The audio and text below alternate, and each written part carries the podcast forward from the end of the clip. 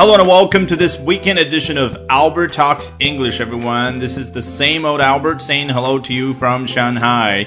And today we're going to be talking about the Chinese phrase 加油 that confuses a lot of us, especially when it comes to translating it into English. 加油究竟如何理解，以及如何把它翻译成英文？大家好，今天我们来看一下一个小众的媒体叫 Inkstone，他的文章节选真的是写的非常好。Just about any Chinese English bilingual speaker can tell you that there isn't a single English expression that perfectly captures the meaning of add oil, which shifts in different contexts. 开头就交代主体，just about any Chinese English bilingual speaker，差不多是任何一位中文英文的双语。 到了 speaker 这，你会发现卡住了，没法翻下去。为什么呢？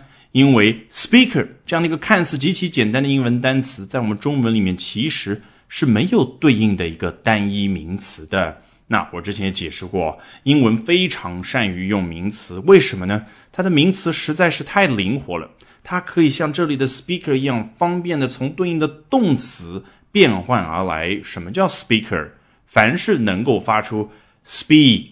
这个动作的都可以称作是 speaker。那这里的上下文指的是能够说中文和英文两种语言的人。你看，我们中文要表达这个 Chinese English bilingual speaker 是什么什么什么的人这样的一个结构。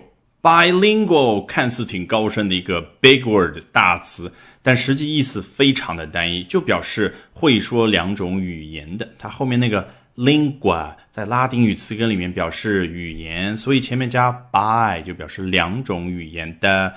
那一种语言的呢？monolingual。那一个人他会说多种语言呢？He is multilingual。但是说到这儿，我还是要强调一下，这些大词呢，往往都是书面语当中比较正式的去表达。你很少在口语当中听别人说，Wow, he is bilingual, he is monolingual, he is multilingual。你会听到呢，往往是这样的：I can only speak one language，我只能说一种语言。He can speak two languages，他能够说两种语言。She can speak three languages，那个女的她能够说三种语言。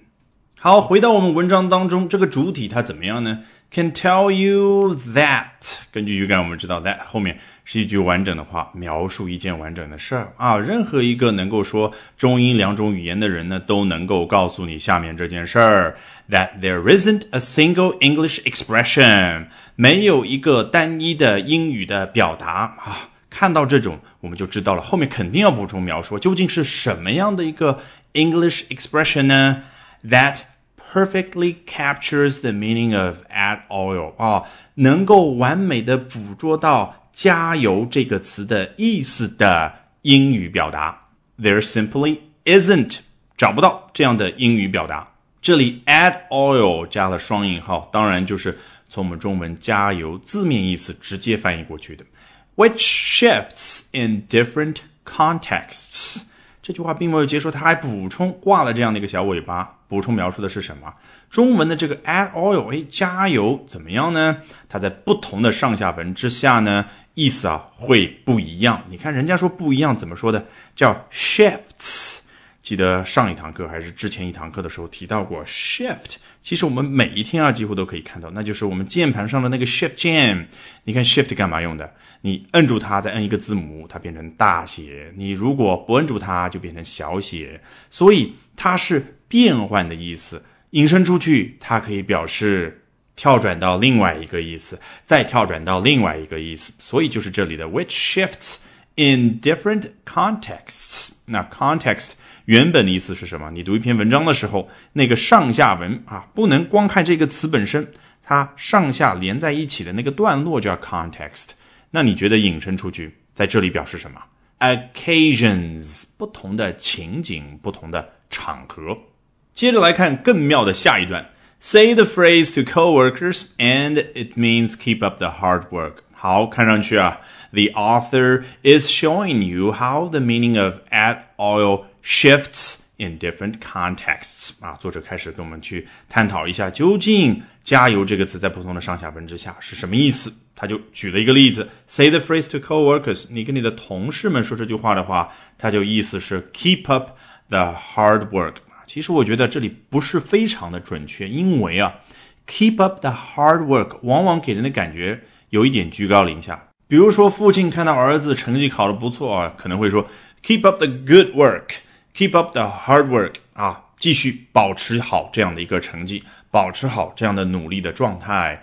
那领导看到自己的下属，可能也会说这句话：“Keep up the hard work。”看到他挑灯夜战，在那儿加班。但是如果是平级的同事之间呢？除非关系比较好，否则呢，这样说我觉得是有点唐突的。那怎么样表达呢？你想一想，我们中文环境当中，你看到自己的同事在那儿加班，你要先走了，怎么样说？哎，加油哦！这个时候有一种什么样的感情在里面呢？我觉得可能 take care 啊，只是一个大概的翻译罢了啊，有一点保重的意思。那当然很难找到一个对应的翻译，这也是为什么人家牛津词典干脆就直接把 add oil 创建为一个新的英语短语。好，作者接着又举了一个例子：Say it to a sick friend, and it means get well soon。啊，如果跟一位生病的朋友说加油呢，它就意味着啊早日康复。最后这句话非常的妙：It's a verbal pat on the back that can be used in all sorts of occasions。这里提到了 pat on the back 这样的一个概念。Pat 当然既可以做名词，也可以做动词。它代表的是什么呢？就是别人在你的背上啊，轻轻用一只手拍一下。这事实上是美国人非常喜欢做的一个动作。比如说啊，你在台上做演讲，然后下来呢，你的一位同事啊，紧握你的手啊，Good job，Great speech。然后呢，他一只手呢，在你的后面拍一下。这个表示什么？就是鼓励，表示赞许。那作者这里对于我们中文里面“加油”这个词，他是怎么解释、怎么总结的？他说它是一个 verbal pat on the back，是一个口头表达出来的拍别人后背这样的一个动作，那就充分把“加油”在很多情况之下表示鼓励别人那个意思给表达出来了。你说妙不妙？好，它后面当然挂了一个小尾巴，去补充描述了一下，that can be used in。all sorts of occasion，在所有不同类型的场合之下都可以去适用。All right, with that, we have come to the end of this edition of Albert Talks English. Thank you very much for listening, everyone. Bye for now and see you next week. 本节目文本和完整版讲解在我的会员课程同步更新，大家可以到我们的公众号免费试听和订阅。